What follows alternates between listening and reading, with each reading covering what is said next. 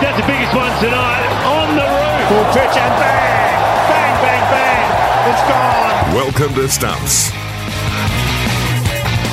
Big warm welcome to Stumps around Australia. Heaps to get through. A lot of cricket underway and to look forward to this evening as well. We've got a super over, believe it or not, in the WBBL. We'll get to that in a tick. Tristan Foenander with you once again.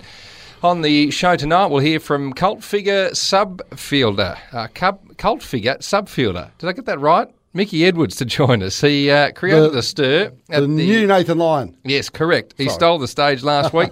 we'll also hear from Brett Geeves after he raised the ire of one Darren Lehmann. That was the voice of Swerve and Mervyn Hughes, who's back with us. Merv, good to see you. Chris, always good to be back. Big week in cricket. One day as test matches all over the place. 2020's going off. The women's big bash. Club cricket, there's junior pathways cricket, junior cricket, suburban cricket happening all over Melbourne. So busy, busy time for cricketers round Victoria, especially. If you And live and breathe it, you're in your element. Oh yes, and tonight double header. Yes, that's in the men's. In the women's, it's a super over. The Sixers and the Thunder as a curtain raiser at the SCG. Uh, scores were tied. The Sixers three for seven. They need two to win off this last delivery. Oh, run And hard. it was a slower ball. They've scurried Oh. through for a single, but that's all she wrote. It's the Thunder that prevail. if they need two to win, it's a match tie. Oh, sorry, match tied after all that. Yeah. So what do they do now? Another super over? That's a very good question. That is quite staggering. We'll watch on with interest and update you. Well, if they need two to win, they only get one. It's another tie. So, do they go into another super over? What, what do they completely bamboozled by it. Yep. They, they must. Well, the Thunder think they've won the game because they're high fiving and carrying on. So, oh, oh they just realised. Oh, that's right. It's oh, it's a draw. It's a. we Well, oh, some are sure. saying the Thunder have hit more boundaries during regulation play. Uh, so this is off Twitter. Alison Mitchell, respected uh, radio producer and commentator. Are crowd aware of the countback rule? If scores are tied in the super over, get it up on the big screen. If not already, she asks.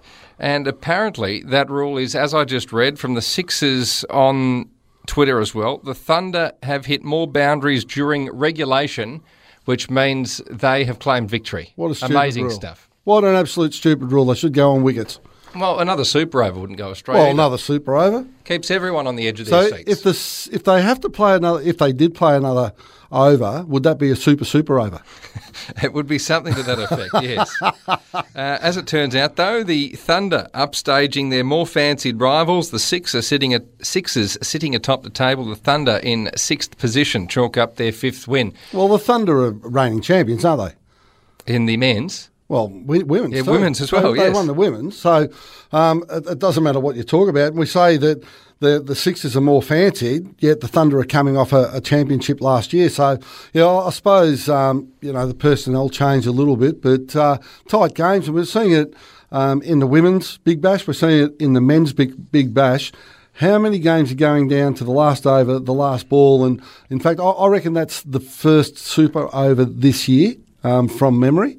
So uh, it's amazing that I think you're right. yeah, it's amazing that there hasn't been more games. And gee, the Renegades, um, we know they're struggling a little bit, but they've lost two games off the last ball of the game. So um, in that last over, so yeah, very interesting. We'll talk more Very about the. Renegades a little later on. Yes. The first of the one days was played yesterday. Matt Wade, the star of the show, sealing victory for the Aussies. He worked his way to his maiden one day international century off the final ball of the innings.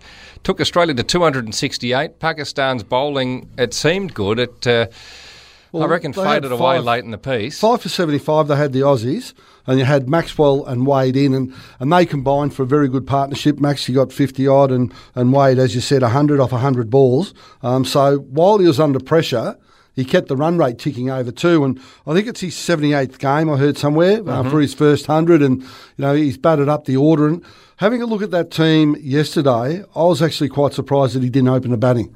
Um, with Khawaja not in, and they went with Head at the top. Um, I thought it, uh, it was open there for Wade to open the batting, and everyone slide down one to give him a little bit of hitting power at the end. But I suppose it doesn't matter if you're going to open the batting or, or bat at seven as Wade did. Um, you've got hitting power, and, and certainly Wade was the difference in the game between the Australians and the Pakistanis. And gee, of the Australian bowlers, forked the four wickets. Um, probably unheralded a little bit because all eyes would have been on Pat Cummins and, and Mitch Starc, and uh, Cummins didn't didn't let people down. Three three for thirty three off eight point four overs. He's been very expensive in the 2020, but came out and did a good job and bowled a lot of slower balls. And Mitch Starc, um, two for 34 off eight overs. So after his heavy workload, I was actually surprised that he played. But they rested Hazlewood. Starc played, did a good job. So they might just um, interchange those two for the Melbourne game. We'll hear from Matt Wade a little later on in the hour. Merv, I ask you, where is one day cricket at? Because so much has been spoken about the popularity of the Big Bash and uh, the saturation, if you like, of the cricketing schedule. There wasn't much of a crowd in at the Gabba last night. You compare that to what we saw from the uh, attendance at the Brisbane Heat only a few nights before. It seems that people are, are really only getting, going to get interested in it when the World Cup's in town. Well, here's one for you. I'm going to accuse the selectors of picking a team to suit the venue. Um, with Chris Lynn playing. Now, listen, you could argue that he's deserved his spot, but had that game not been in Brisbane, would he have played? Is the question that I ask. Um, he's got to get his opportunity at some stage. Um, his, his 2020 form has been good. He's a great hitter of the ball. But I just feel that if that game had been anywhere but Brisbane, he wouldn't have played. So I'm accusing the, the selectors a little bit of. Um, let's get the hometown boy in mm-hmm. and, and let's see if we can bring more of a crowd in. But um, certainly the, the crowds are disappointing um, when we see the big, big bash game, but you can't, you can't have both. Um, you know, since the big bash has come on, yes, there's been plenty of people going to the game, and since it's been on Channel 10 free to air, a lot of people watching it. So it's it's it's as big as Texas. But ultimately, whether you win or lose, you know, I mean, to me, I'm I'm a Renegades fan, and it's not as though I'd, I'd go home and cry after the, the Renegades lose. But I, I like to see the Australians win, uh, and mm-hmm. I can't fathom that more people don't go and watch these players because there's the argument that they should be playing Big Bash at this time so people can go and see them. Well, why not go and see them when they play for Australia? They're the best players in Australia. You've got Smith, you've got Warner, you've got Maxwell, you've got Wade, you've got Faulkner, Cummins, you've got all these great players. And people say, well, we want to see them playing for the 2020. Well, get off your backsides and go and support the Australian team and watch the best players in Australia represent our country. Now, tomorrow at the MCG mm-hmm. is going to be huge. They will be massive. Now, I reckon um, a combination of, of the time of the year, the big bash on, all that sort of thing. Uh, people have their priorities and they can't go to both. They're choosing to go to the big. And you can understand that, but ultimately, um, Cricket Australia can't sell off TV rights for millions of dollars, um, want people to watch it on TV and also expect it to go and watch them at the game. It's like the AFL. Mate, the, the AFL and Cricket Australia, to me, I reckon – wouldn't be concerned too much if no one turned up to the game because they've all made, already made their money off the TV rights. Uh, that's spot on. And you talk about the decisions selectors make. Does it, uh, I suppose, jeopardise the campaigns or um, the integrity of the competition? I mean, we've, we've seen Stephen O'Keefe pulled out of the Big Bash to play grade cricket uh, in the hope he's going to be selected for the India Tour. He's taken nine for 54 at grade level for Manly. Uh, you look at uh, the effect the. Probably the question I throw at you there where where is there going to be more intensity? Where is it going to make Steve O'Keefe um, really think about his game and get up for the contest? It's a no-brainer. I, reckon it's 2020 cricket. Yep. So to pull him out of 2020 cricket, I couldn't understand that for the life of me. Now, obviously they've got their reasons, and, and I wouldn't mind having a talk to someone about those reasons.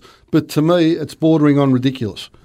Um, we're talking about uh, if you're talking about um, um workload. Well, he's going to do. He's going to bowl more overs playing for his club side than he's going to play 2020. He's going to get put under more pressure playing 2020 than he is at, at club cricket. So I'm, I'm a firm believer that a player should play at the highest uh, level that he possibly can. And for him playing club cricket to get himself ready for for international test matches in India is borderline ridiculous. Well, speaking of another man who plays for Manly, his name is Mickey Edwards. Oh, he caused the stir last week he when he entered the field of play. He was a substitute fieldsman. He gained a cult following. We're going to hear from him next, right here on Stumps all around Australia. Knocks him over with pace, real pace. You're listening to Stumps Great to have your company on Stumps this Saturday evening as we're counting down the minutes till the big Sydney Derby clash between the Sixers and the Thunder. But be a hell of a clash that. mate, lot to look forward to. The Thunder Yeah. have been in a rich vein of form. The Sixers just chugging along nicely. Speaking of men chugging along nicely, and you're a cult figure back in the day, Nathan Lyon has rarely been overshadowed Now, this summer. Hang on. Chugging along nicely gives the indication that you're just moving a little bit forward. What about just exploding onto the spotlight? Oh, he burst onto the scene. He was Exploded trending, onto was the spotlight. Trending on Twitter, and he even had David Warner booed as he entered the field once again. Uh, subfielder extraordinaire Mickey Edwards has been good enough to join us on Stumps. Mickey, a warm welcome to you, and thanks for your time. G'day, yeah, pleasure to talk to you guys. Uh, Mickey, good on Merv Hughes here. Listen, it must have been exciting um, to, to get the call up, uh, to be sitting in the Australian rooms, but how was it feeling that you had to go out in the ground and, and actually field for the Australian team? Uh, yeah, I, I didn't really expect to have to do that. I was hoping to sort of outsource all those duties to the, the other 12th man that was there. Um, but yeah, then I, I sort of decided that if I don't do it, I'd regret it. So, um, yeah, obviously glad I went out in the end. Yeah, well, with a couple of injuries, uh, obviously Jackson Bird was on the ground for the injured. Who did get injured? Well, Renshaw, Renshaw, departed, yes, and Wade yeah. was a bit So cook in the guts as well. Wade was so a little bit short. Uh, Davey Warner come off the ground. You, you got on the ground and you stole all the fans. You actually stole them from Nathan Lyon. How does that feel? Um, yeah, I don't know about style. I think I'm quite happy for him to have them all back. He's the he's the true cult hero in my eyes, as well as you, Merv. Actually, oh God, love you, Mickey. Um, now we're like I, I would being from Sydney and, and your grade club playing being Manly Cricket Club. Um, with the, the long blonde locks, I'm going to throw it out there. I'm, I'm going to hit you up. Uh, maybe a hasty generalisation, but are you a surfer? it's a it's a good uh, it's a good guess. I am. Yeah.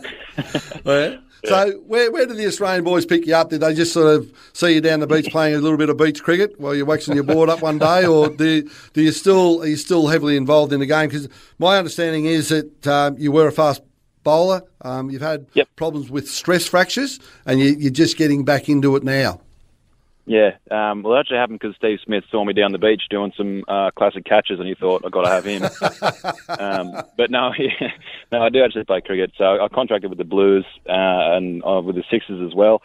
So yeah, I just had a bit of a bad little run with injuries in the last couple of years, with uh, three stress fractures in a row. Uh, so I've just come back from the third one now. I've had about three or four bowls in the last couple of weeks. So hoping to hoping to come back for the second half or the end of the uh, the grade season. I'm actually playing fifth grade this weekend as a batsman, so it's a bit of a, a fall from grace.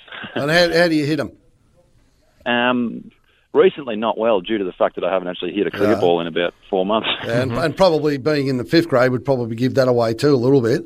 Because if you're hitting them all right, Yeah. you might be up the order. Um, when when you're up and about, um, obviously, uh, when you're playing junior cricket and that fast bowling, what, what sort of pace did you get up to um, as you were sort of 18, 19? Because that's, I reckon that's a real show for, for a guy if he's bowling good pace. Then he, he's got um, he's got years ahead of him. So what sort of pace did you get up to? Uh, 18, 19. That's a good question. I, I sort of, I was a late bloomer with cricket. Um, Yeah. I only started bowling quite fast in the last couple of years. I guess 18, 19 was about, I don't know, mid mid 130s, but now I think um, uh, sort of 140 plus, hopefully. Oh. Although it's been a while, obviously. Well, he's 198 centimetres, move, So he hits the deck hard, be getting plenty Yeah. of bounce as well. So I reckon he'd be fairly difficult to play. Uh, well, he's got a Blues contract. He's got he's. He's my understanding too is um, you're with the Sixers. Sixers Academy program, squad, is that academy? correct? I, well, yeah, I was with the Sixers. Uh, so I was actually meant to play their trial games a few months ago, but the day before uh, they sort of kicked off, I got the uh, the stress fracture. So that was that was a bit unlucky, uh, bad timing. Uh, very bad timing. Now, for you, Yeah. you, you said it's uh, the third year in a row that you've, you've had the stress fractures, and probably from my understanding of the sport is that it's a very unnatural um, action, and because you didn't do it as, as a junior, it's all new to you. It's probably putting um, a little bit of stress on places of the body that you wouldn't normally have it, and um, o- obviously that's why you're having those problems. Um, so going forward, um, how are you feeling? Well, I suppose the the question before going forward, how are you feeling about that? Are you getting frustrated with this, or is it just uh, que sera, sera, what, what is what is is, and I've got to get over it, or is it a little bit more frustrating for you than that? Um, yeah, it's, it's been a pretty frustrating um, couple of years. But I think each time I sort of learn what my body can and can't cope with. So I've I've, I've learned each time that um, you know this is this is the line that I can reach, and don't try and force it past there in in, in the early stages and whatnot. Um, so yeah, just sort of I'm still you know I'm only 22, so I'm just I'm new, I'm learning about my body still and getting used to what it feels like. Yeah, well, mate, 22 years old, you got height on your side, you've got pace. Uh, be patient, listen to the guys around you, and, and quite often I reckon at, at, your age you want to push things to the hilt, but um, for the, the future, you've still got a long time left in the game. Uh, my advice to you would be uh, to, to listen to your physios and, and listen to your strength and conditioning blokes, and it's more about the little bit you can do, not what you can't do. So, mate, good luck going forward, and, and thanks for joining us on the show. Yeah, cheers. It's been a pleasure. Thanks, guys. Cheers, Mickey Mickey. Edwards joining us on Stumps. What are the stories of the Australian summer? I know they've uh, it's been a bit of a roller coaster move in terms of form. The Aussies turned around their fortunes, but this uh, young man who just joined us had commentators asking. Who's out on the field for Australia? Well, and didn't he soak it up and he, he made the most of the opportunity? It was Mickey Edwards, and I tell you, he's more popular than Nice, Gary.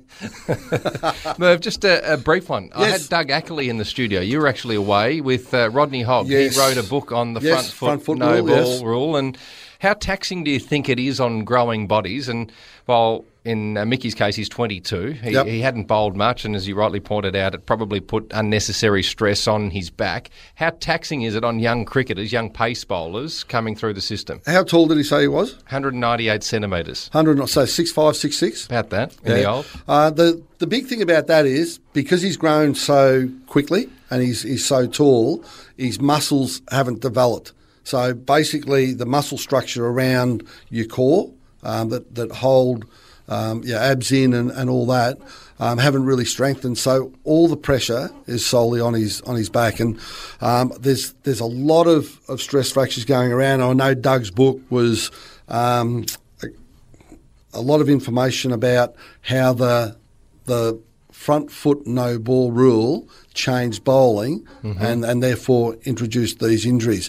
Um, I, I agree with that to a certain extent, but it's also just the amount of cricket that we play now. And Yep. you know, back in the, in the you know, 40s and 50s, um, before the the no ball rule was changed, it was the the back foot no ball. So your back foot could land before, behind the back line, and you could slide down the wicket. If you could slide down the wicket ten yards, you could bowl off virtually a third of the pitch. Um, but what what what happens there is they've, they've changed the rule, and he's saying that it's got a lot to do with the bowling. But what I what I say, it's a combination of a lot of things. We we have indoor nets now, where blokes in the 50s, 60s, 70s, early 70s really didn't have those um, indoor facilities, and, and they didn't train for as long, and they didn't play as as much. So yeah, there's contributing factors, but a very interesting read. And the thing about Doug Ackley, he is a thought provoker, and, and I, I love journalists and I, I love reading books that that make you think about what they're saying, and, and what he's saying has got merit to it without doubt. Well said, Merv. Well, great to catch up with you as it always is here on Stumps. More Stumps on the way next, all around Australia.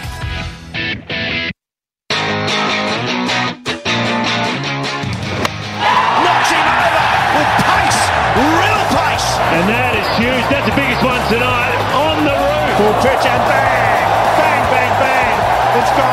Welcome to Stumps.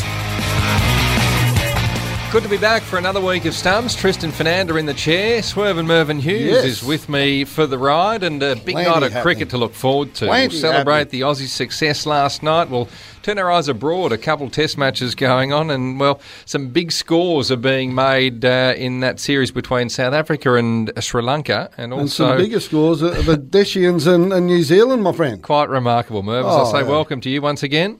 Um, well, welcome, welcome to you. It's good to have a new year. There's plenty of cricket. Listen, Bangladesh against New Zealand. I, I saw the scores and actually thought this must have been in, in Bangladesh. Who would have thought we'd be starting with Bangladesh Mate, against New Zealand?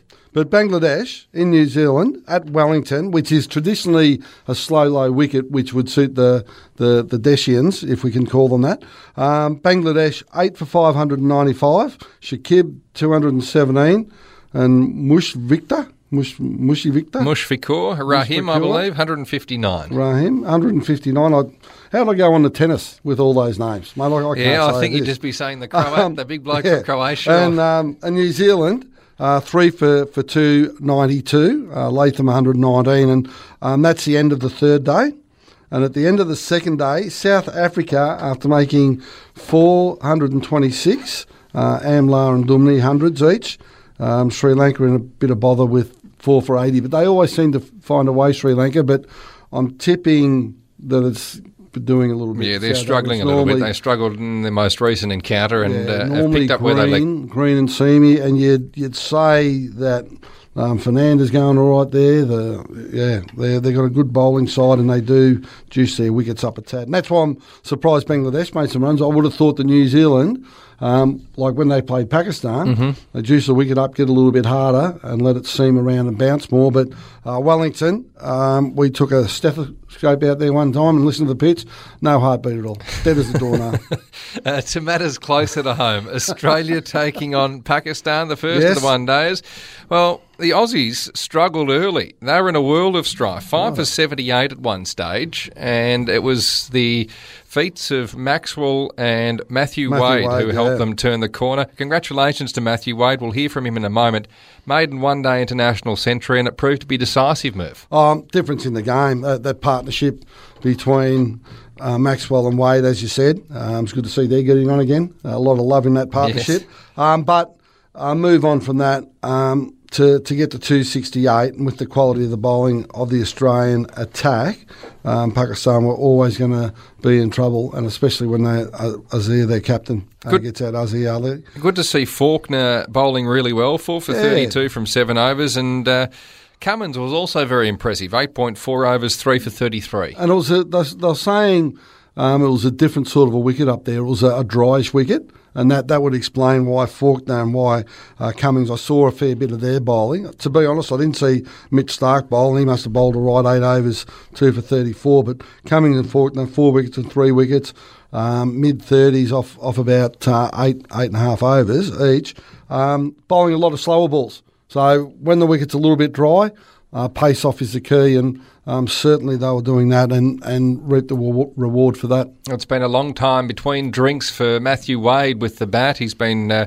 really struggling both in the Test arena and you look further back to that series against New Zealand in the one day arena.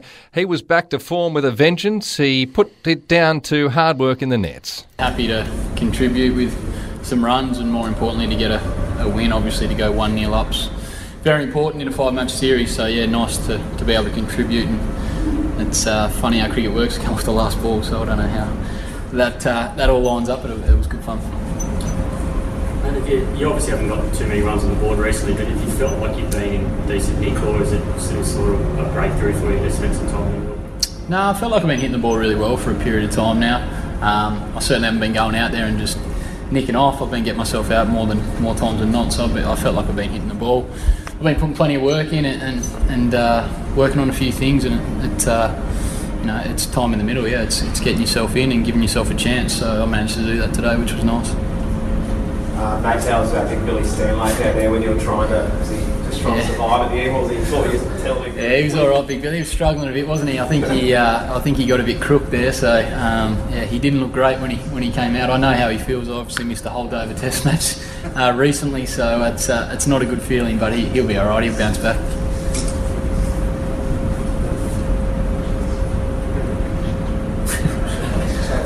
Was it, was it nice to do it with uh, with Maxi as well? Maybe in light of what's happened over the last you know few weeks.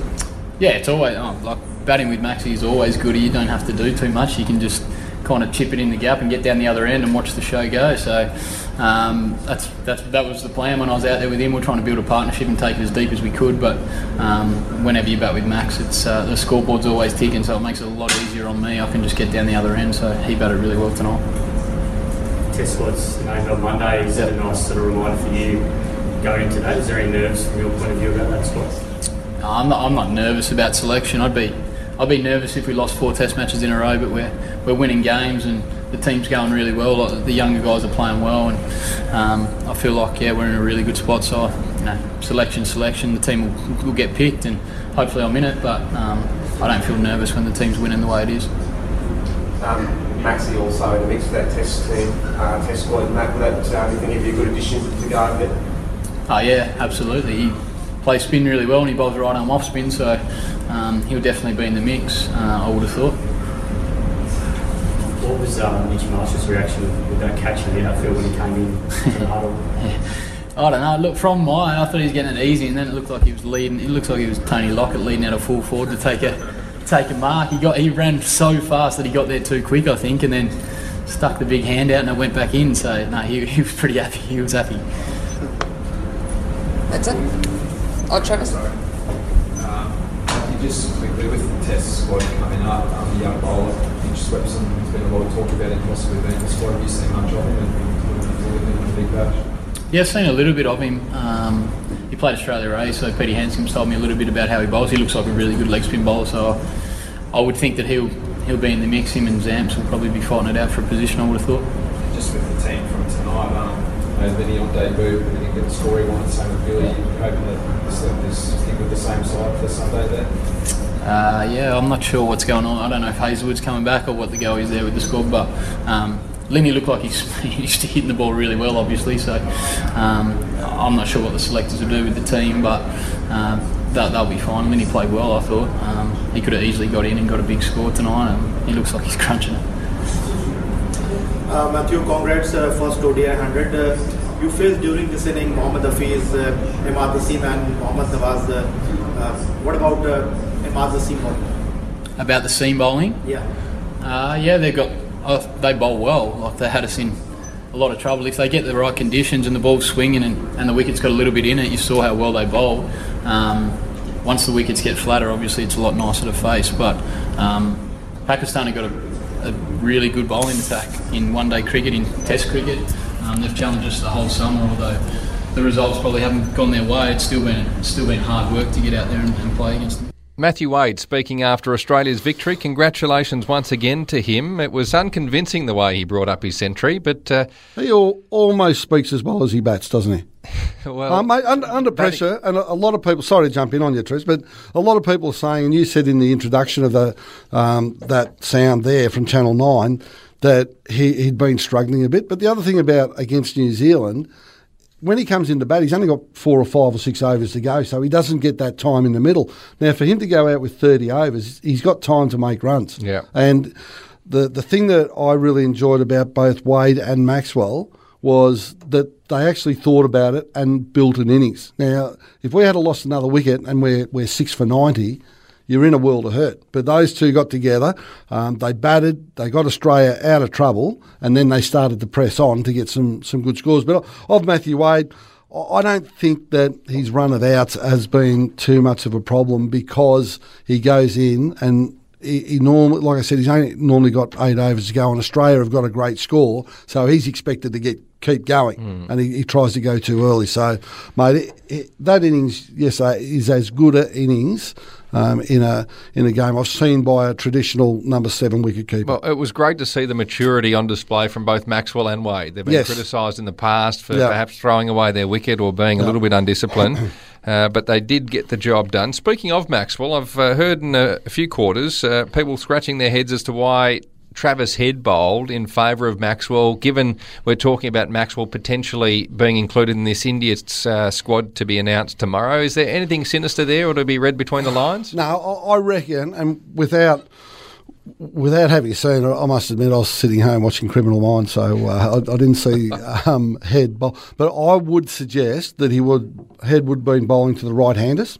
Had there been left-handers in, Maxwell would have bowled because they like the ball coming into the pad spinning away, so they can't hit your leg side. And if we have a look at it, there's normally a, a short boundary at the Gabba, so it would have been um, into the, the, the short boundary uh, to make it hard for, for those. So that was the only thing that I could say. I, mate, the thing about it this year is um, with Maxi, he seems to be embroiled in these um, controversies or conspiracy theories where first game for Victoria he didn't play, and it was as simple as um, it was either him or, or um, Christian, and uh, they went with Dan Christian because they needed the medium pace. And then when he didn't play the one dayers um, against New Zealand, it was seen that he was being punished for what he said. Well, if he was being punished for what he said about Matthew Wade earlier in the year, he wouldn't have got picked in the 11. Yeah. So, mate, let's just move on. And it's horses for courses. And what the Australian team do very well, as do the state teams, as do the Big Bash teams, is that they plan for their opposition. So don't read too much into to Maxwell not bowling. If they had been left-handers batting, I reckon Maxwell would have been the bloke to bowl. Well, speaking of one man who's sparked a controversy or two, Brett Geeves, now writing on foxsports.com.au, represented Australia in the one-day international arena uh, raised the ire of Darren Lehmann when he questioned the national coach in uh, giving a backhanded clip to Matt Renshaw about the prospect of being included in the India squad or perhaps pouring a little bit of cold water on the prospects despite Renshaw's recent run. We're going to hear from Brett Geeves next here on Stumps. Knocks him over with pace, real pace. You're listening to Stumps. Yeah, good to have you with us. Tristan Foenander with Merv Hughes. And as we said prior to the break, Merv, Brett Geeves caused a bit of a stir in this uh, next catch up. He... Now, I'm, I'm trying to figure out whether he's fair income or he's just taking a piss. well, it's hard to work out at the best of times. In this chat, he caught up with Andy Maher and Adam Cooney on their Sports Day show, and they started by asking him, did he expect all the controversy that arose from such an innocent article? I've always had a well, and still do uh, have enormous respect for Darren Lehmann. I liked him as a player. In many regards, we were pretty well aligned. Sloppy work ethic, good on the tooth, and um, you know probably didn't make the most of our talents. But um, yeah, I um, I guess Boof didn't quite like a, an, an article I wrote uh, earlier in the week um, about uh, the message he was sending Matt Renshaw, you know, the lack of guarantee for the first test in India, which I found to be really surprising. The young man's 20. Uh, he performed. He's performed perfectly, um, you know, and, and he's been the answer in, in many many regards. You know, for, for so long after that Hobart Test where we were uh, completely awful, um, we whinged and moaned that we didn't have an opening batter with grind and toughness, and and we found that in Renshaw. And um, from, from what I've seen, all, all we've done is whinge about how slow he bats and and now we're not going to guarantee him a spot in India. I, I find it to be staggering. So I kind of aired my thoughts there, and and Boof, as he has a habit of doing, in in, a, in his true larrikin manner, just sort of made mention that uh, he didn't listen to me because I wasn't a very good cricketer, and I think in you know his comment was probably most in jest, and and that's fine, but. Um, it probably does highlight, you know, I think some of the some of the problems that we you know, that we do face within cricket um, throughout the nation. What is this code that you talked about in your column? This sort of established hierarchy that you do a really good job of, you know, of, of, of telling us about and colouring in and identifying in your column. From your perspective, how has that kind of manifested itself in this in this example? Oh, look, I mean, it's no different to to the workplace. You know, I can't imagine Coons walks in and uh, and just starts giving you jip about um, what level of broadcast you are. Um, oh, he does, you know, he, actually. Yeah. Oh, no, he does. Oh, right. oh yeah. Actually, well, he's uh, he's completely breaking the code, um, yeah, which is fine. But uh, you know, I guess in the workplace, there's a HR team to sort him out, and after three warnings, he was shipped out and probably end up on SEN. Um, you know, good at, no, sorry about that. Couldn't help myself. No, no, no, yeah, yeah. um, no, look, I mean, you know, it is it is very much, you know, I, I guess, you know, that that old school of, you know, if you've been involved in a grade in, in a grade cricket team or club, the the hierarchy of the third graders and the first grade. You know, the first graders get first use of the turf nets. Uh, there's an air of, um, you know, left to right swagger in them that, you know, they're the first team and the third team will, will wait until, you know, those boys are done. And, and there's a, a column that that's, uh, that's on Fox Sports, the grade cricketer it's called, and yeah. um, anyone that's involved in cricket throughout the nation should, should certainly pick up on this stuff because it's it's light-hearted, it's humorous, and it's a great reflection of, of the types of behaviours and activities that, that you do see in cricket. Um, you know, and that does relate to, to the Australian team. And um, I think you know, whilst you know, I said Boof's comments were in jest, he, he's never he's never truly rated me as a player. I remember I got him out in a in a one day at um, Adelaide. He was the last man dismissed. So you know the Tassie boys are walking off, all eleven of us, and there's Boof and it might have been Tatey. And he sprayed me the whole off. You're the biggest pie chucker, waste of space I've ever faced. You're a joke. And I was only a young bloke, 24 or 25 at the time. I didn't quite have enough experience or pig in me, I guess, at that stage to go back at him. Um, so I just wore it. Um, and he's he's always sort of gone at me verbally and whenever we played against each other and and that's good. That, that that's what the game's about. I mean Coons you can obviously relate. Um, you know that a lot of that is is why we play the game. I love the verbal, um, but you know I, I think in this instance it, it sort of highlighted a a bit of an issue that, that, that I've certainly seen in, in cricket, and you know, and how sometimes you know guys like Trent Woodhill, who is who is obviously a great uh, great cricketing brain, he, he quite often gets sort of fobbed off with his views because he doesn't have that high level experience um, of a of a Ponting or a Lehmann or or one of these types. That's a really interesting observation you make in your column, actually. Brett, I want to go back to the original article, which I suppose uh, shine the light on uh, this so-called uh, cultural, I suppose the, the established hierarchy that you said um, when Michael Clarke and Lara fresh edge on your first uh, tour in India. I just wanted to know how did that actually affect your confidence uh, going forward in terms of, uh, I suppose, your position in that side?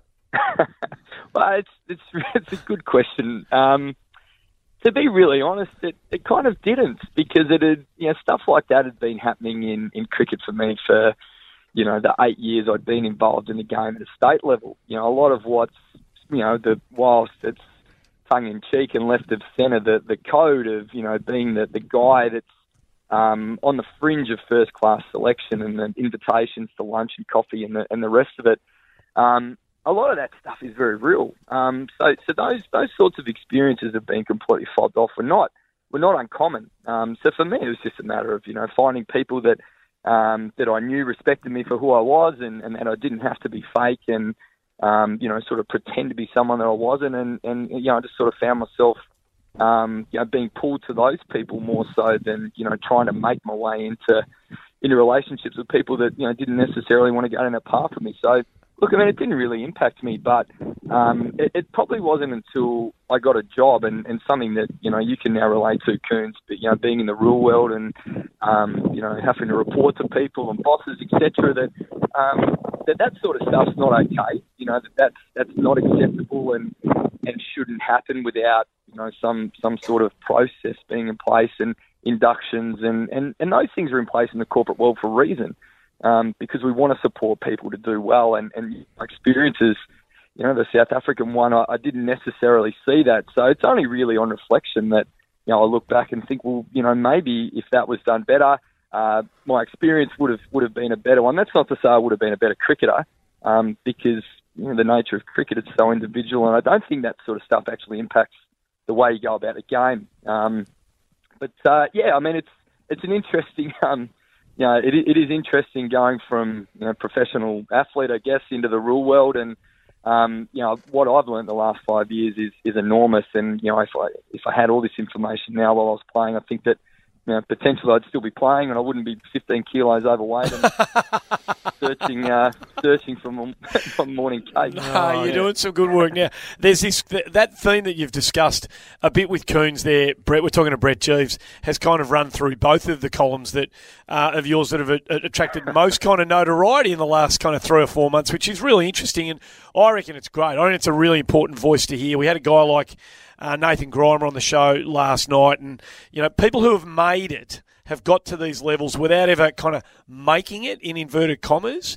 Um, you know, you've got there, you know what it's like to be part of it, but you haven't gone into that sort of elite sort of superstardom category. These are really important voices for the rest of us to be having access to, and you give us a real insight into some of the challenges that um, exist. And I, I, reckon keep going. I, I, we hear enough.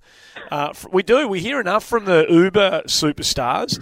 Um, you blokes who know what it's like to get in there, but not necessarily know what it's like to be making millions of dollars out of it and be given the six star treatment. I think it's really invaluable. Hey, how much, before we let you go, how much did you enjoy writing the last six paragraphs of your column?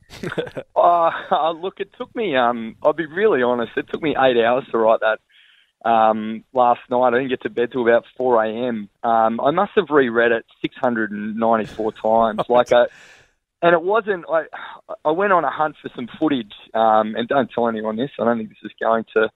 Um, you know, hopefully not an enormous amount of people. I oh, you guys are pretty hundreds of thousands. You better be millions, yeah, possibly millions. Uh, I'm letting the cat out of the bag, but um, I did go searching for some footage of me dismissing Lehmann, but it turns out they're all caught a cover off Frank Long Hop. So, um, you know, sometimes you've got to bend the stats to, to make them work in your favour, which I've certainly done. That was Brett Geeves catching up with Andy Maher and Adam Cooney on Sports Day. And Sports Day will kick off in Adelaide on 5AA on the 23rd of January. Kane Cornes with Ben Hart, a new look show to follow Rowie and Bix from 6pm. Sounds like a bit of a different character, Merv. I reckon you've had a bit to do with him. You're a selector on one of the tours of South Africa, is that right? I, I was a selector on the tour of South Africa where he got ditched at the airport and all that that he, he wrote about. So, yeah, listen, it was an interesting one, but um, I suppose he's in the media now. He's he's giving his view. The cricketer's Um, code, move D- does it exist?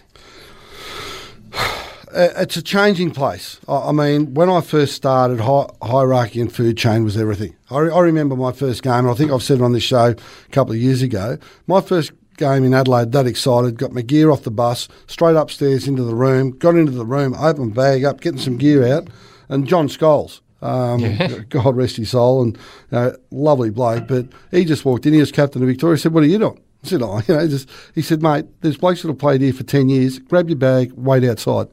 and I, I, mate, I'd known him because he used to call on our, our sports store down in Werribee that I worked in. And I, yeah, he said, get your bag. Get, so I've pa- just packed my bag up, stood outside, and come back in, and there was a spot in the corner under the window, no hooks, no nothing. I put my bag there, and that's where I sat for 15 years. So it's where where you where you start. That's where you virtually finish off. And um, as as a player moves out, you can move up if you want. But I just got comfortable there, so just stayed in the probably worst spot in the, the South Australian visitors' change room. As we work to the top of the hour, the Sydney Sixers 11, Henriques, Abbott, Bird, Botha, Dwarshuis, Haddin, Hughes, Lumb, Lyon, Maddinson and Munro. No O'Keefe. And no O'Keefe. He took 9 for 54 No in grade O'Keefe. cricket. I don't know why he was playing there. No O'Keefe. Watson, Ahmed, Brathwaite, Gibson, Green, Lenton, McKay, Nair, Patterson, Aurora and Vince, the Hey, squad for the Sydney that, Thunder. That was that eighth name there. Aurora, Patterson, McKay. I don't. Keep going. I, I keep can't going. recall. Keep going. There, there. He'd pull your hair out, wouldn't he? It stumps right around Australia.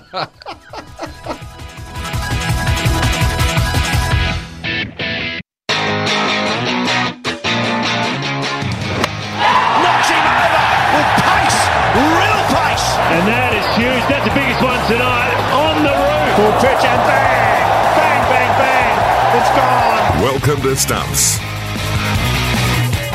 Yeah, great to have your company on Stumps. Good evening to those of you tuning in for the very first time. Tristan Foenander here with Merv Hughes, Mickey Edwards, the cult figure, subfielder. He's going to join us in the not too distant future. We've got a big double header of Big Bash action to Oh, look forward to. huge. A smorgasbord of cricket worldwide. We've touched Plethora. on the test matches over in uh, New Zealand, South Plethora. Africa. A plethora. Very nice uh, word, Merv. but uh, many people lauding the efforts of the Hobart Hurricanes, and rightly so. It was one of the best performances in team sport you'll see. Certainly one of the most entertaining Big Bash spectacles one will witness uh, for a long, long time. And, well, they got the job done thanks Well- to the heroics of Ben McDermott. Well, and, and I suppose George Bailey throw that in there, and the combination of of the fielding, the bowling, and um, a, a flat track. But the Renegades had the highest score in Big Bash cricket. It was a record, and they held it for almost two hours. well, eh, they probably got a bit complacent because the bowling hasn't been their strong suit. Going to talk to you more about Yes. the Renegades later because we're going to focus on the Hobart Hurricanes. Hurricanes. They look down and out, but they've turned the corner seemingly. Their campaign is alive, and the man who's at the helm nurturing the best young talent from uh, Hobart and the Hurricanes is Damien Wright, who's been good enough to join us. Damien, a warm welcome and congratulations on just a stunning victory. Ah, cheers, guys. Yeah, no, it was uh, unbelievable, wasn't it? Um, I guess at halfway, we were all a little bit shell shocked um, to, to know that the uh, we had a huge mountain to climb uh, in the second half of the bat, but then to be right in it, right up there to the last over, um, and then get over the line. Uh, Stewie Broad getting the leading edge. Uh, was awesome. Um, yeah, just huge emotions, mate, and uh, yeah, it was a wonderful night for us. Yeah, well, you had to win that one to keep you in the contest. You got a game to go. You play the the Scorchers over in Perth. Um, that in itself is going to be a tough, tough assignment as well. Yeah, g'day, Merv. How, How are you, mate? mate? All right? I'm good, buddy. Uh, yeah, look, we have. We've got a, um, a really big game coming up for us. We've got to wait about six days, uh, six or seven days before we uh, we get into it. So there's a lot that'll happen beforehand. Um, so we'll know the outcome of uh, of where we uh, of what we need to do for that last game. Obviously, we've got to win it, but um, we need a few results to go our way, of course, in the next couple of days. But yeah, they're a great side. Um, but it's yeah, it's down here at Blundstone Arena, so we're lucky that it's at home and we can, um, you know, uh, again put our uh, best team on the park and see how we go, mate. Well, that's all you got to do now. At the halfway break, as you said, you get into the rooms as coach. Is it hard to keep the sanity there? Is it is it hard to keep the players up because, as you say, people will be a little bit flat. But ultimately, if a side gets that many runs, you've got to be of the view, and you've got some senior players in there with Paney and, and George Bailey and those blokes, that if they've got 222, it's a pretty decent wicket. Yeah, look, yeah, spot on, Merv. I think at, at half time you can see, um, you know, the reaction of the guys as they come off. They're all, you know, really, really shocked, I guess, at, at, at what has just happened. But I think in saying that, um, you know, it was funny. We went straight into the rooms and, you know, Helmo and I got around most of the guys straight away to say, look, you know, the, um, if they can do it, so can we, sort of thing, and, and to go out and have a bit of fun, really, just take the shackles off, um, have a bit of fun here and really take them on. Um, we had, you know, everything to gain out of that game. Um, and, you know, and, and again, you know, to hear George Bailey just said, oh, well, lads, we haven't got time to have a look at any. We'll just have to get on with it. So, you know, that was the spirit in the room. Um, you know, and, and I, I guess, you know, she, it showed when, when Timmy Paine went out as skipper, he had to go first ball and he, you know, unfortunately he hit it down to uh, deep mid wicket straight. But, you know, that was the intent shown even from our leader that we were going to go out with a bang. And, uh, Benny McDermott just, uh, you know, everything he hit did go bang. So, I mean, it was just an, an awesome, awesome game and a really, really great effort from the boys. Well, we talk about McDermott, what a great innings that was, but um, Short, he he's come from nowhere, hasn't he? You, you lost uh, Dunk uh, over the off season, and you would have thought, gee, how are we going to replace him? But um, Short's come in, and he's he's played a couple of good innings and, and got off to a bit of a flyer um, against the Renegades also. Yeah, he did. Yeah, he did, maybe. He's a um, he's an exciting uh, young talent that's from WA who's um, who's played a couple of games for, for Western Australia. He played a couple of games in the Matador Cup. Uh, he played a shield game against Tassie when we were over there at the WACA before we broke for the Big Bash. And you know, look, he um, he can give it a serious hit, mate. And he's done really well for us. Um, you know, uh, in our in our very first game of the year against the Sixers, he came out and just uh, and whacked them everywhere. Uh, and then I had a good game down here uh, against the strikers. So when he did well uh, up front, he and Timmy Paine, we, we generally won the games.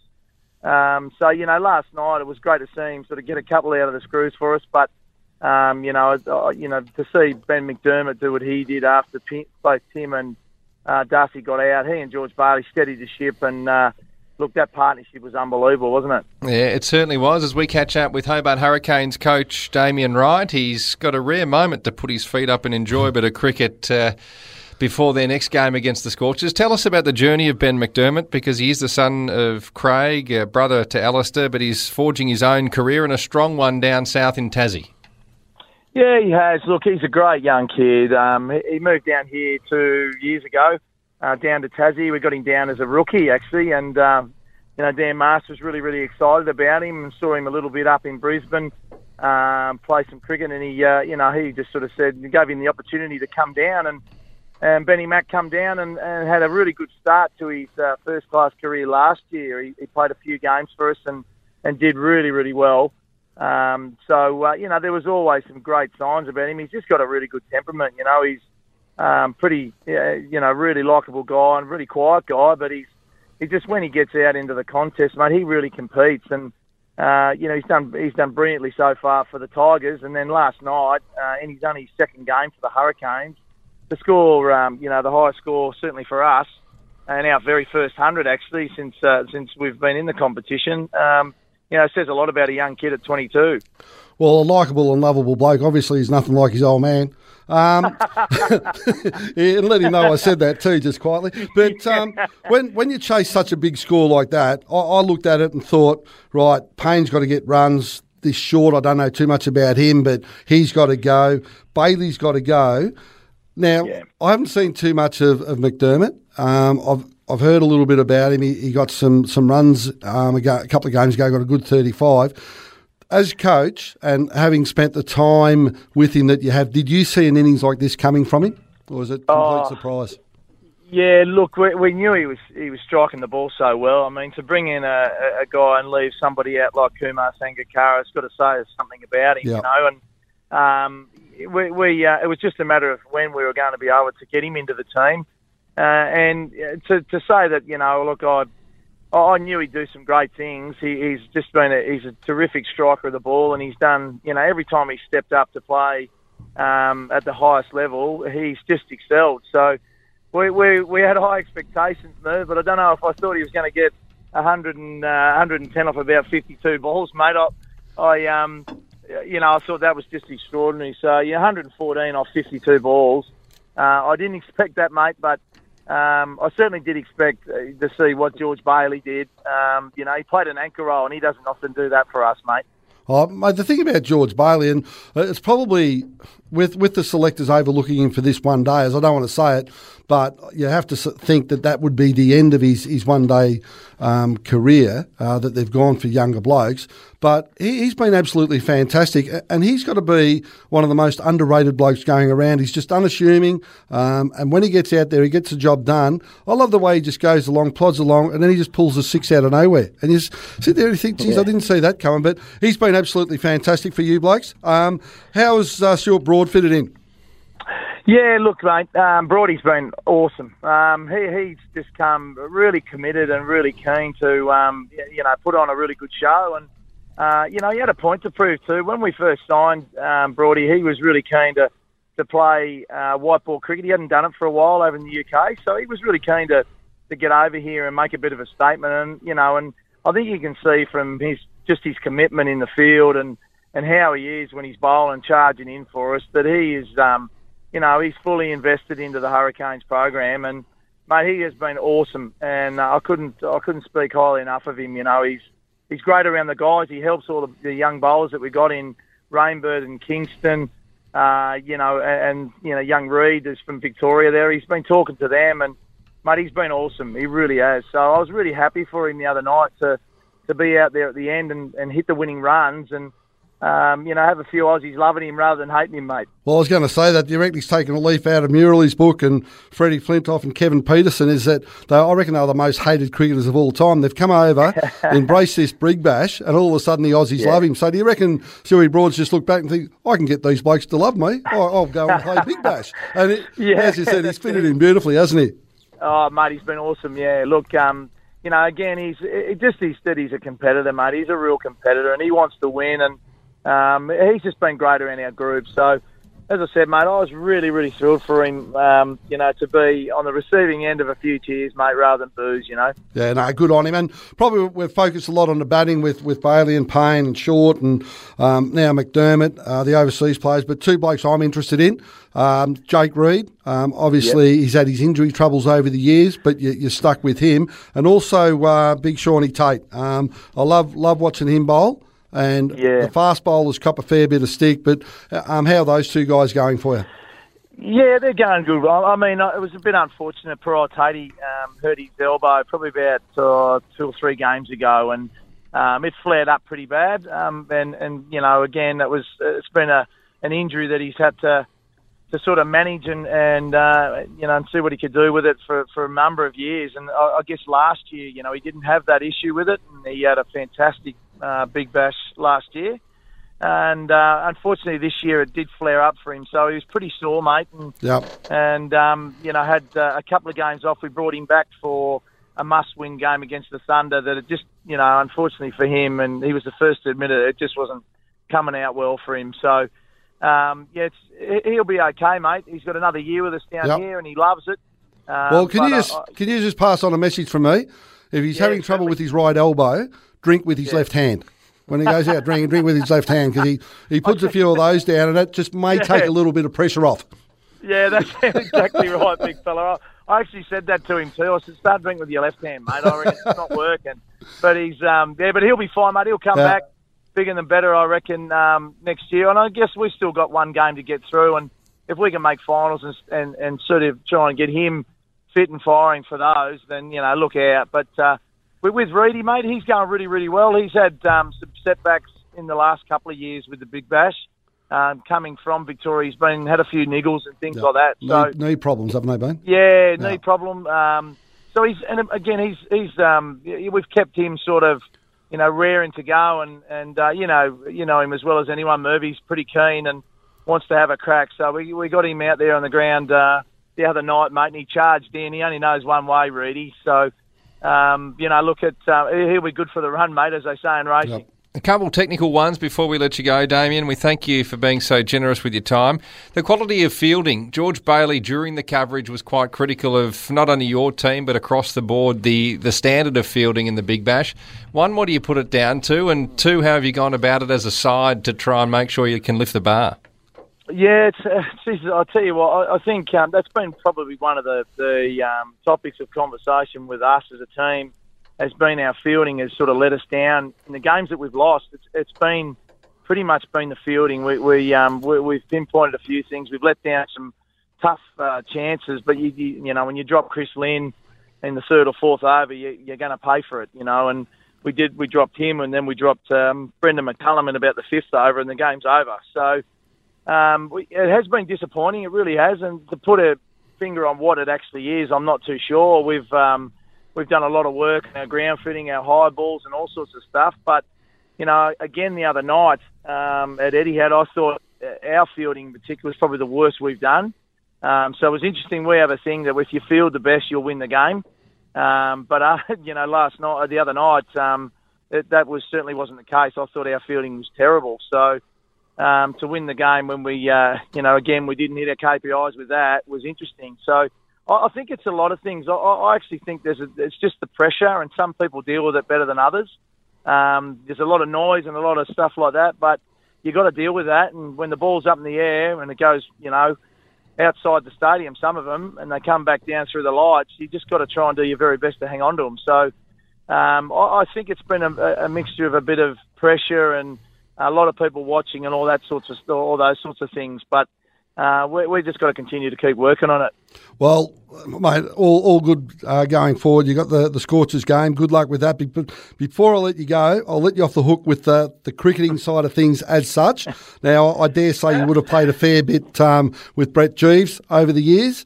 Um, he's, he's got a fair bit to say. Now, I'm, Yeah. you probably know him a little bit better than me. I'm trying to figure out whether it's tongue in cheek, whether he's taking the piss, whether he's whether he's serious, or whether he's just a loose cannon, or basically all of the above. We've lost her. I think we've just lost her. Oh, he's hung So up on us. He didn't want to answer the question. Timing was uh, far from ideal. Uh, look, uh, he's raised a few eyebrows, but uh, he's had a good effect. We, I think, as Yeah. you said, it's in tongue, tongue in cheek. We do thank Damien for his time. He's uh, We'll a great fella. Him, yeah, we'll have to ring him up and thank him because he, obviously he's dropped out there. But um, hasn't he been fantastic? He's coaching Tassie, coaching Hobart. He's been bowling coach of the Victorian side. He's been over to New Zealand, coached over there. So I'm officially calling him a journeyman of cricket. Well, if you just bear with us a tick, Murph, I think we've got him back on the line. So. Uh, Oh. here is Damien Wright, who's joined us once again. So did, did you get that question, mate? I was going to say, Merv, that would have sounded very odd that because I got get to I just- the end of that question and then it looks like I just hung up. Yeah, I that- thought, that's no what I thought. I thought he doesn't want to answer that question, obviously. But um, yeah, sorry, sorry to throw that. at you. Which, which is it? Do you reckon? Is it all of the above, or is it one more than the other?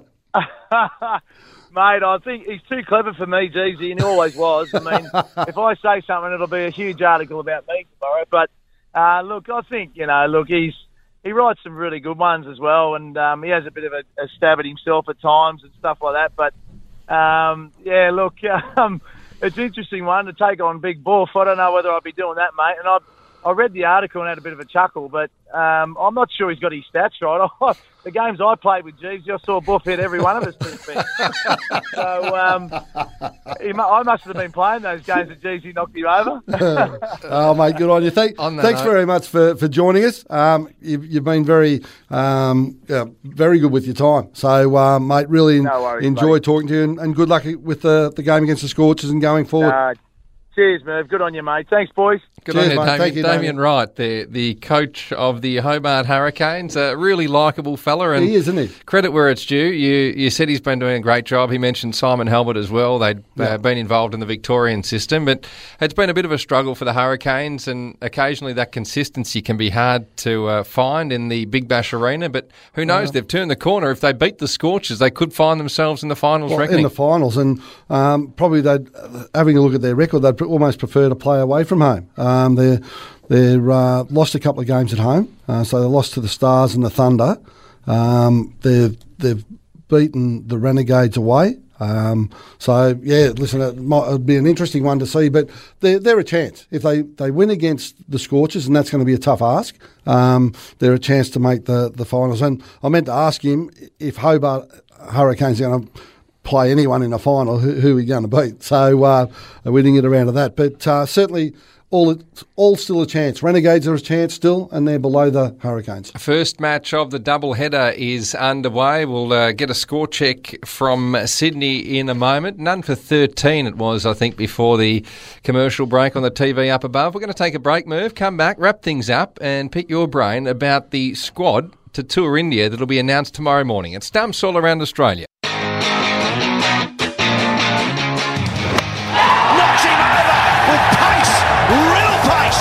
Listening to Stumps. And good to have you with us, Tristan Foenander with Merv Hughes as we slowly wind to a close. A wicket has fallen, that of Lumb of the Sixers. They find themselves one for 16 after 2.5 overs. In fact, one for 17 as Maddinson just nudges one off his pads for a single. As we seek to wrap up, Merv, the squad for Yes. the India tour will be announced tomorrow morning. It Are we will be. expecting any surprises? Because I know I asked you this question last week. You said you had a, a very difficult task of trying to Right. jam 30 or so players into 15 spots. How have you worked it I out? reckon. I reckon I had 27 uh, last week. I've narrowed that now to 22. I've got I've got 11 certainties, but three of those certainties are with asterisks. So Khawaja, Wade, Renshaw. So Khawaja and Wade, despite people suggesting their ability to play spin might be uh, not at the desired level, you're going to I've, I've got back them their good form of recent yes, time. but with an Good. asterisk. So Okay. it wouldn't wouldn't surprise me if they don't go. Um, with Nevill um, in the Sean Shaun Marsh um, to to come back in, obviously, but um, Pattinson, Cummins, like uh, Bird, Mitch Marsh, Cartwright, Sayers, Meany, Ferg, Maddinson, probably. Um, and there's a couple of other batsmen in there that, that have got a bit of a chance. But, um, gee, Warner Smith, you reckon a certainty. Starc, Lyon, Hazlewood, Handscomb, um, and, and you would suggest O'Keefe because they've told him not to play the, the big bash to get himself right for India. Gee, I tell you what, if you were Steve O'Keefe and you weren't picked for India, I reckon you'd be dirty. Yeah, You'd be bloody filthy. Yeah, so, and he's mate- gone back to grade cricket. Yeah. Look, granted, it's a fair Nine few rungs down the ladder, but nine, for at any level He's is fairly handy. That's the thing. But the thing about this, and I've always said it, is from the selector's point of view, when you've got to worry about who to leave out, you're in a good position. So they could pick any one of 30 players to go to India and it wouldn't raise an eyebrow. I don't think there's going to be any surprises. Um, the surprise, the only, having said that, they might they've got to, I reckon they've got to take a leg spinner. So whether it's there's been a, a real argument last couple of days about Swepson getting in, Zampa's been doing okay in the limited overs. There's a, a couple of leg spinners they've got to choose from. They might take two or three leg spinners. You, you don't know how many they're resigned to. So you know if they have a squad of um, 14, you'd think it'd be pretty tight. But if they had an extended squad, uh, just to see how those leg spinners went, and they got a training camp in, in Dubai on the way over. Um, it'll be interesting to see what they do. It certainly will be, and despite the Aussies seemingly being down and out about a month and a half ago, Oh, they were quite savage gloom, on them. They turned the corner. They've played some fantastic cricket. That said, going over to India and being competitive is a different kettle of fish. Maintain the faith, my friend. Maintain the faith. Um, Handscomb plays spin as well as he plays um, plays the quicks. You've got um, Smith that's going to be in good form. Warner at the top. Renshaw or or or Shaun Marsh. Um, Shaun Marsh or uh, Khawaja at three. So they've got options. And let's not forget what um, Shaun Marsh did in Sri Lanka. Australia were really struggling, came into that third test, and albeit they got beaten, he got a, a test 100. So he, he's pretty good against the spin. Um, so uh, it'll be it'll be a tough assignment, but um, it'll be interesting to see um, what what squad they come up with. Sixers move along to one for 18 after 3.4 overs. A brief comment from you, Merv, on tomorrow's game. Australia taking on Pakistan at the MCG. Are you expecting any changes, and do you Um, think Pakistan can reverse the result? If you're in Victoria, please get down, support the Aussie boys. We want to see our best players play. Here's an opportunity to. They're, they're up against uh, Pakistan. Pakistan, again, they they've got to win a couple of these games to automatically qualify for the World Cup. So don't think they're, they're poor form. They weren't that far away in Brisbane. Um, they fell short in They're just one very innings of each Jekyll and. Hyde. It happens Yeah. very quickly. So they five for seventy five. They had the Aussies. Just need another breakthrough. Um, I don't think it's a foregone conclusion that Australia are going to comfortably win tomorrow, but I'd be surprised if they didn't. As we say each and every week, Merv, I've had a time each way flies when we're having fun. You certainly did have two bob each way. Uh, we could talk for a whole lot longer, but we're out of time. One for 24 now, the Sixers. The Scorchers take on the Stars later. You have a great week in the world of cricket. We look forward to your company again, same time, same place next weekend. See ya.